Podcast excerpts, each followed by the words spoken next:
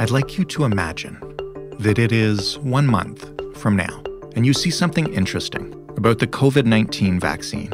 Maybe you read it in the Globe and Mail or the Toronto Star, maybe it's a video from City News or from the CBC, and you think that it's got information your friends and family need to have. So you share it with them on Facebook, and it doesn't work. Instead, you're met with a pop up, a message that tells you, essentially, sorry, you can't share this right now because we, here at Facebook, are not happy with your country's government. This is what happened in Australia last week, before the government and the social media giant eventually agreed to pause hostilities and negotiate. But the underlying battle over whether or not Facebook should pay for the news you share is still raging, and the Canadian government has made it clear that it plans to follow Australia's lead. So, what's at the root of this? Is it just political posturing? How necessary, really, is that ability of yours to share the news on social media? Will traditional news die without the governments forcing Facebook to pay for it? And at the heart of it all are a couple of questions. What exactly qualifies as news? And who is equipped to make that judgment?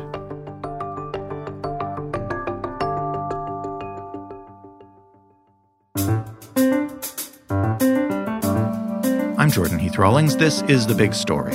Jesse Hirsch is the man we call when we need social media explained to us. He's a researcher, he's a futurist, he is the author of a newsletter, which you can find at metaviews.ca. Hello, Jesse. Hey, Jordan. Can you just explain to us, um, before we get into it, uh, explain the fight that's happening between Facebook and Australia right now? It's, I mean, on a basic level, it's a fight over money, but on a larger level, it's a fight over the news and the news industry, uh, both in terms of how consumption of news should be compensated, but also fundamentally who controls the news. In that Facebook, uh, as well as Google to a certain extent, has really swallowed the media industry, swallowed the advertising industry globally. And so, for news media, who for the most part are advertiser driven, this has presented an existential crisis. Because where other media could go bankrupt or disappear or evolve, we consider news and journalism to be a pillar of our democracy. And so we give it special status. And in Australia, it's allowed the Australian news industry to basically say to the Australian government, we need a tax. We need your help in helping us license content that's already been shared, right? Content that we've produced using our news organizations that our readers are sharing on Facebook, are, you know, sharing on YouTube, sharing on Google. And so we need you to, to give us a cut of Google and Facebook's revenues. We we need to make sure that as our content kind of winds its way through the labyrinth that is the internet, that we get rewarded for all the attention, for all the the knowledge that mm-hmm. it brings people, because fundamentally it was our content to begin with. So, how did the Australian government take that request, and what have they done? Well, this is where it gets a little complicated. In that all they've done so far is make a proposal right? There haven't been any laws passed, there haven't been any new regulations or taxes levied, but there is a piece of legislation that has been drafted and it's been read in the Australian Parliament, and it would basically compel the digital companies to pay a kind of fee. Now, the details of that fee have to be negotiated between the news industry and the social media companies. But the social media companies have reacted quite strongly uh, with very strong threats. I mean, Google threatened to withdraw from Australia completely. Uh, Facebook initially banned all news or attempted or claimed that they were banning all news from their platform. And all of this as negotiating tactics. All of this as brinksmanship to, you know, try to d- influence the Australian government as to how they're going to d- decide how this ends up. But it's also worth pointing out for our Canadian audience that the Australian news industry is overwhelmingly dominated by Rupert Murdoch. And and Rupert Murdoch has always had a, an axe to grind with the digital companies, and has also had a lot of political influence. So it's it's not so clear cut in terms of this being news versus digital or Rupert mm-hmm. Murdoch versus digital or the Australian government versus digital. It's a lot of powerful interests basically trying to intimidate each other to to figure out a, a deal that works for them. What has that looked like as an end user experience in Australia on Facebook? You just can't you can't post news stories at all?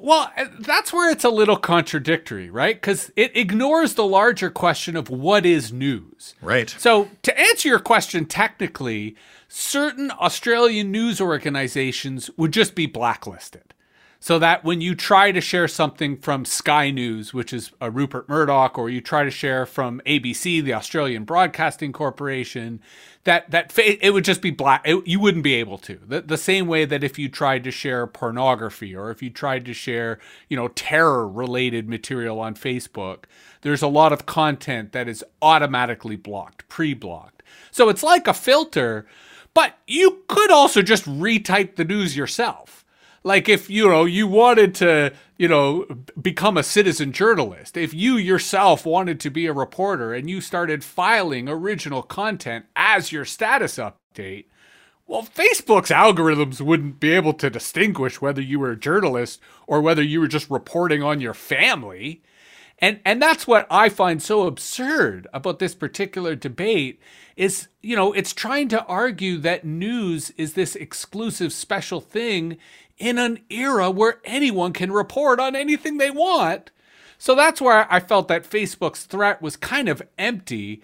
And with no surprise, they retracted it uh, all, all, within 24, 48 hours because I don't think it was ever something that, that they could effectively enforce. It was really meant as a, a kind of posture to intimidate the Australian government.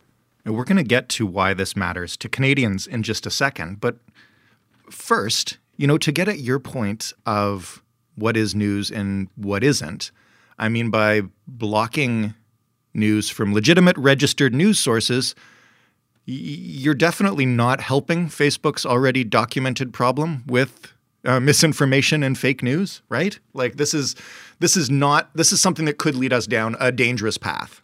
It's literally throwing gasoline on the fire right? I mm-hmm. mean, it, that that's how catastrophic an effect it would be.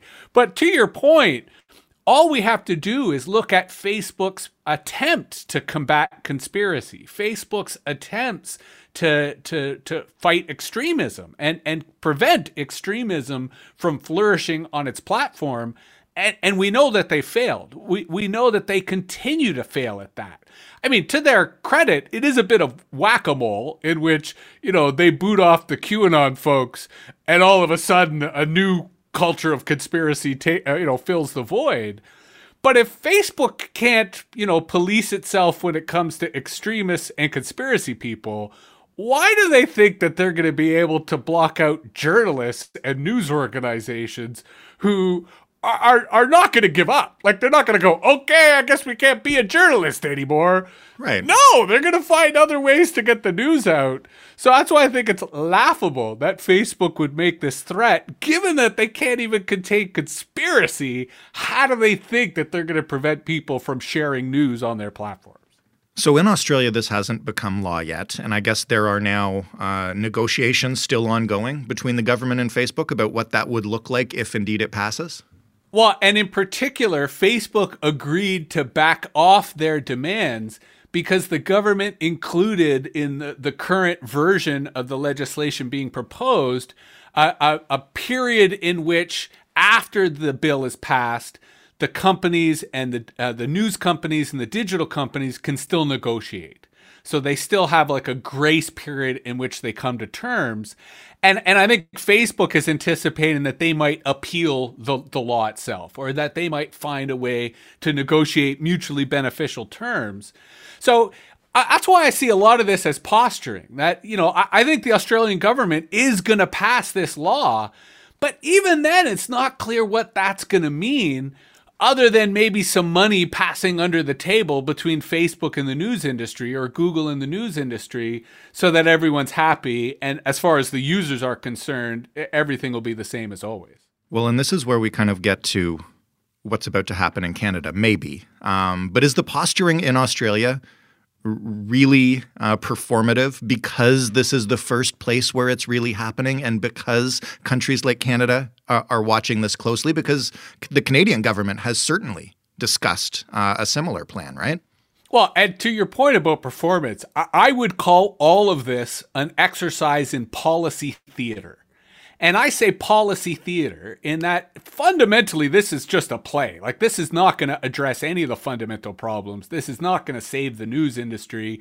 This is not going to challenge the power that Google and Facebook has. But it allows all parties to appear as if they are doing that right? It, it makes it the politicians appear as if they're standing up to the digital giants. It allows the news industry to appear as if they are, you know, a, an important and essential element of a democratic society. And it allows the digital giants to say, hey, look, we're playing nice. See, look, we're, we're allowing these guys to play with their toys too.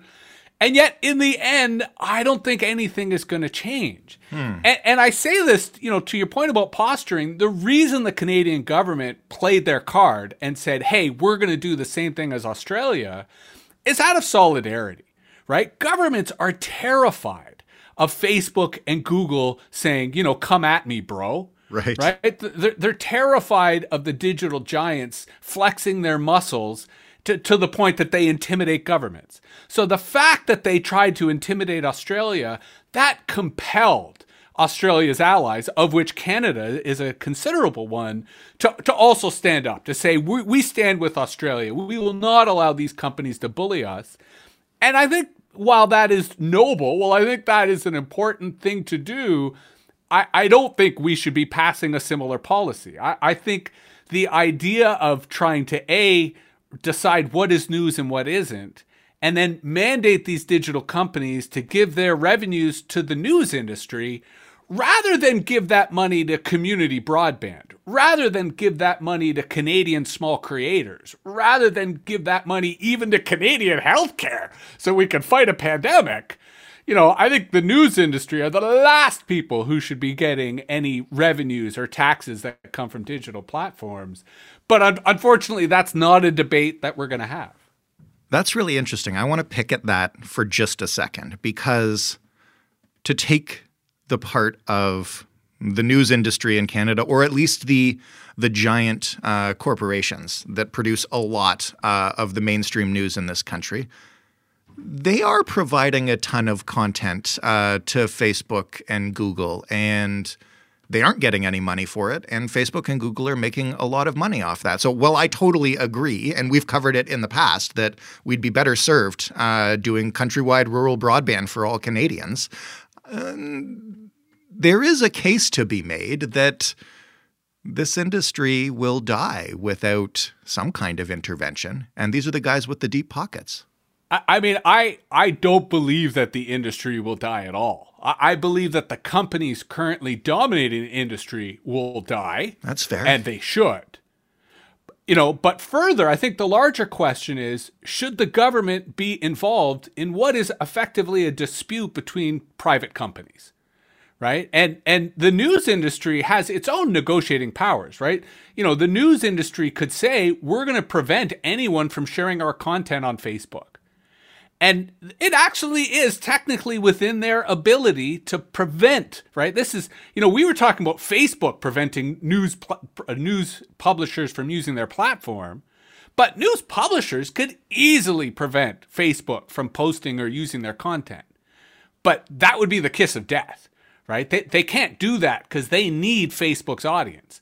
Now, the larger question is why does Facebook have that audience?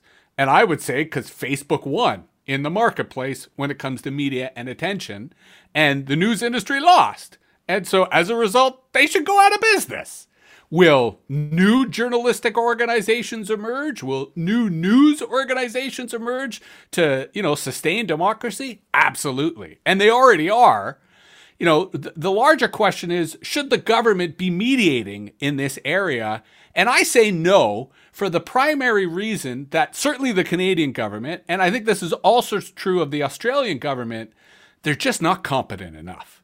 Like they're just not proficient in the issues. The fact that they're talking about this stuff and not some of the bigger concerns we should have about Facebook and Google, suggests to me that they really don't have a clue and they should go and do their homework first, rather than wasting our time with these silly policies that'll prop up an industry that, quite frankly, needs to, like a phoenix to burn to the ground and rise up again. Is there a way that the government could intervene effectively to ensure that some of the ad dollars made by these tech giants off of on the ground news reporting went to the appropriate place. I know, you know, you've just mentioned that they can't do it competently enough. What if they could? Then should they? Is this is this their place? So, I mean, an easy way would be a subsidy, right? In which and and and to a certain extent, I think the government is close to this. Like, I think they've entertained this enough that it was on the table. And I think what they're actually proposing falls short. But it would be a subsidy in which you were subsidizing journalists directly, or you were subsidizing, say, units within journalistic organizations directly. So, you know, that way you're actually getting the money to, to meet to, to creators, to journalists, to investigative reporters rather than subsidizing the debts that these legacy media organizations have because they made bad decisions over the last two, three, four decades. And, and those are the types of scenarios that I think legitimately speak to the policy problem of, you know, w- we need to have a pillar of journalism, we need to have a pillar of news media to support democracy.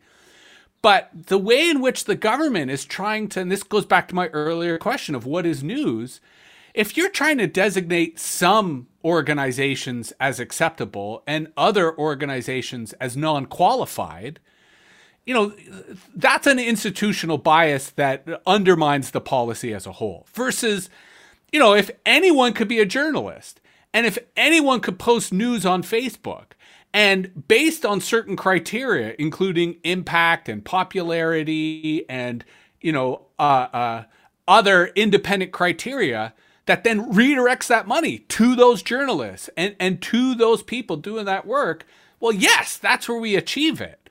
Versus, I don't want to see all this money going to Paul Godfrey. You know, I, I don't want to see all this money going to Torstar. I don't want to see all this money going to the CBC.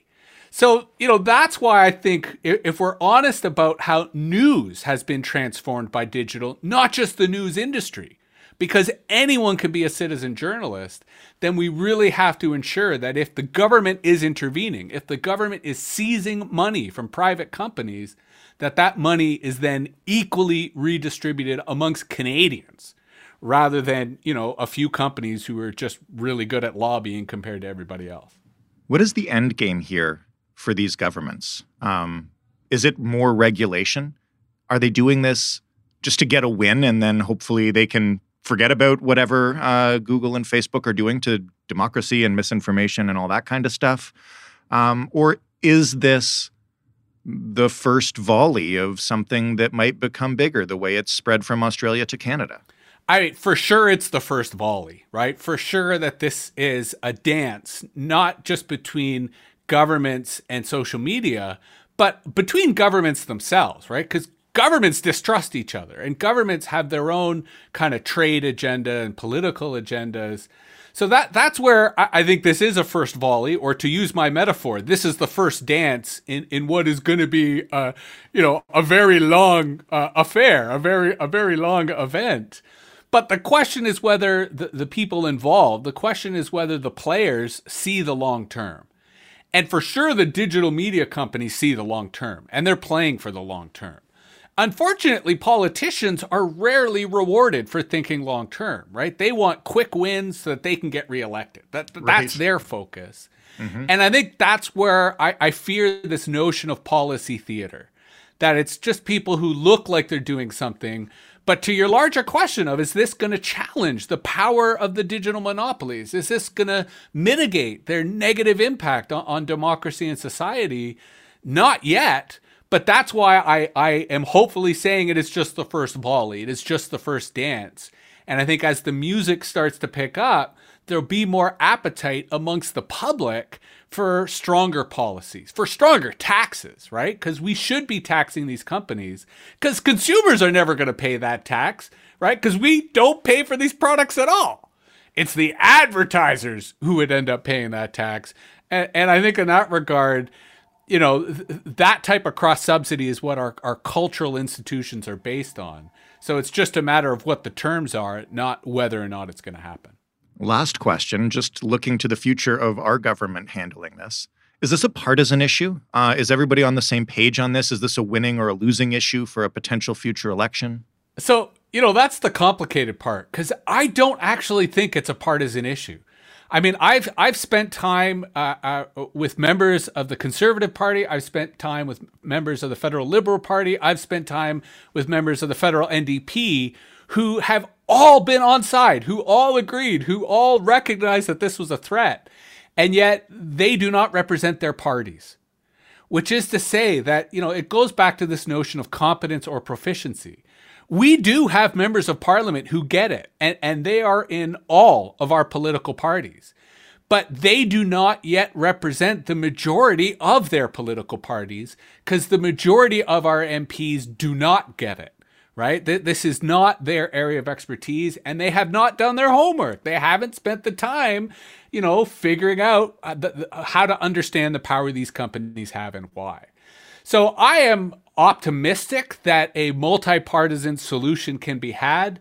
But politics being what it is, I, you know, I suspect that this may be unnecessarily politicized, and and they'll pick apart small little things you know, uh, uh, like you know, patronage and ties to political parties and bias and favorites, rather than looking at the big picture, which which should be uniting them all. Jesse, thank you for this. I feel like I understand this a lot better now. Thanks, Jordan. Jesse Hirsch, author of MetaViews, which you can find and subscribe to at metaviews.ca. That was the big story. For more from us, head to thebigstorypodcast.ca. While you're there, please fill out our first ever audience survey. We want to hear from you. We want to know if you want more Jesse Hirsch, say, or less. He won't be offended, I promise. But we really want to know what you think of this show and what you want to see us do next. You can also tell us manually on Twitter at TheBigStoryFPN. You can email us at TheBigStoryPodcast, all one word, all lowercase, at rci.rogers.com. And as always, you can find us in your favorite podcast player Apple or Google or Stitcher, Spotify, doesn't matter. Please rate, review, tell a friend, share us on Facebook while you still can. Thanks for listening. I'm Jordan Heath Rawlings. We'll talk tomorrow.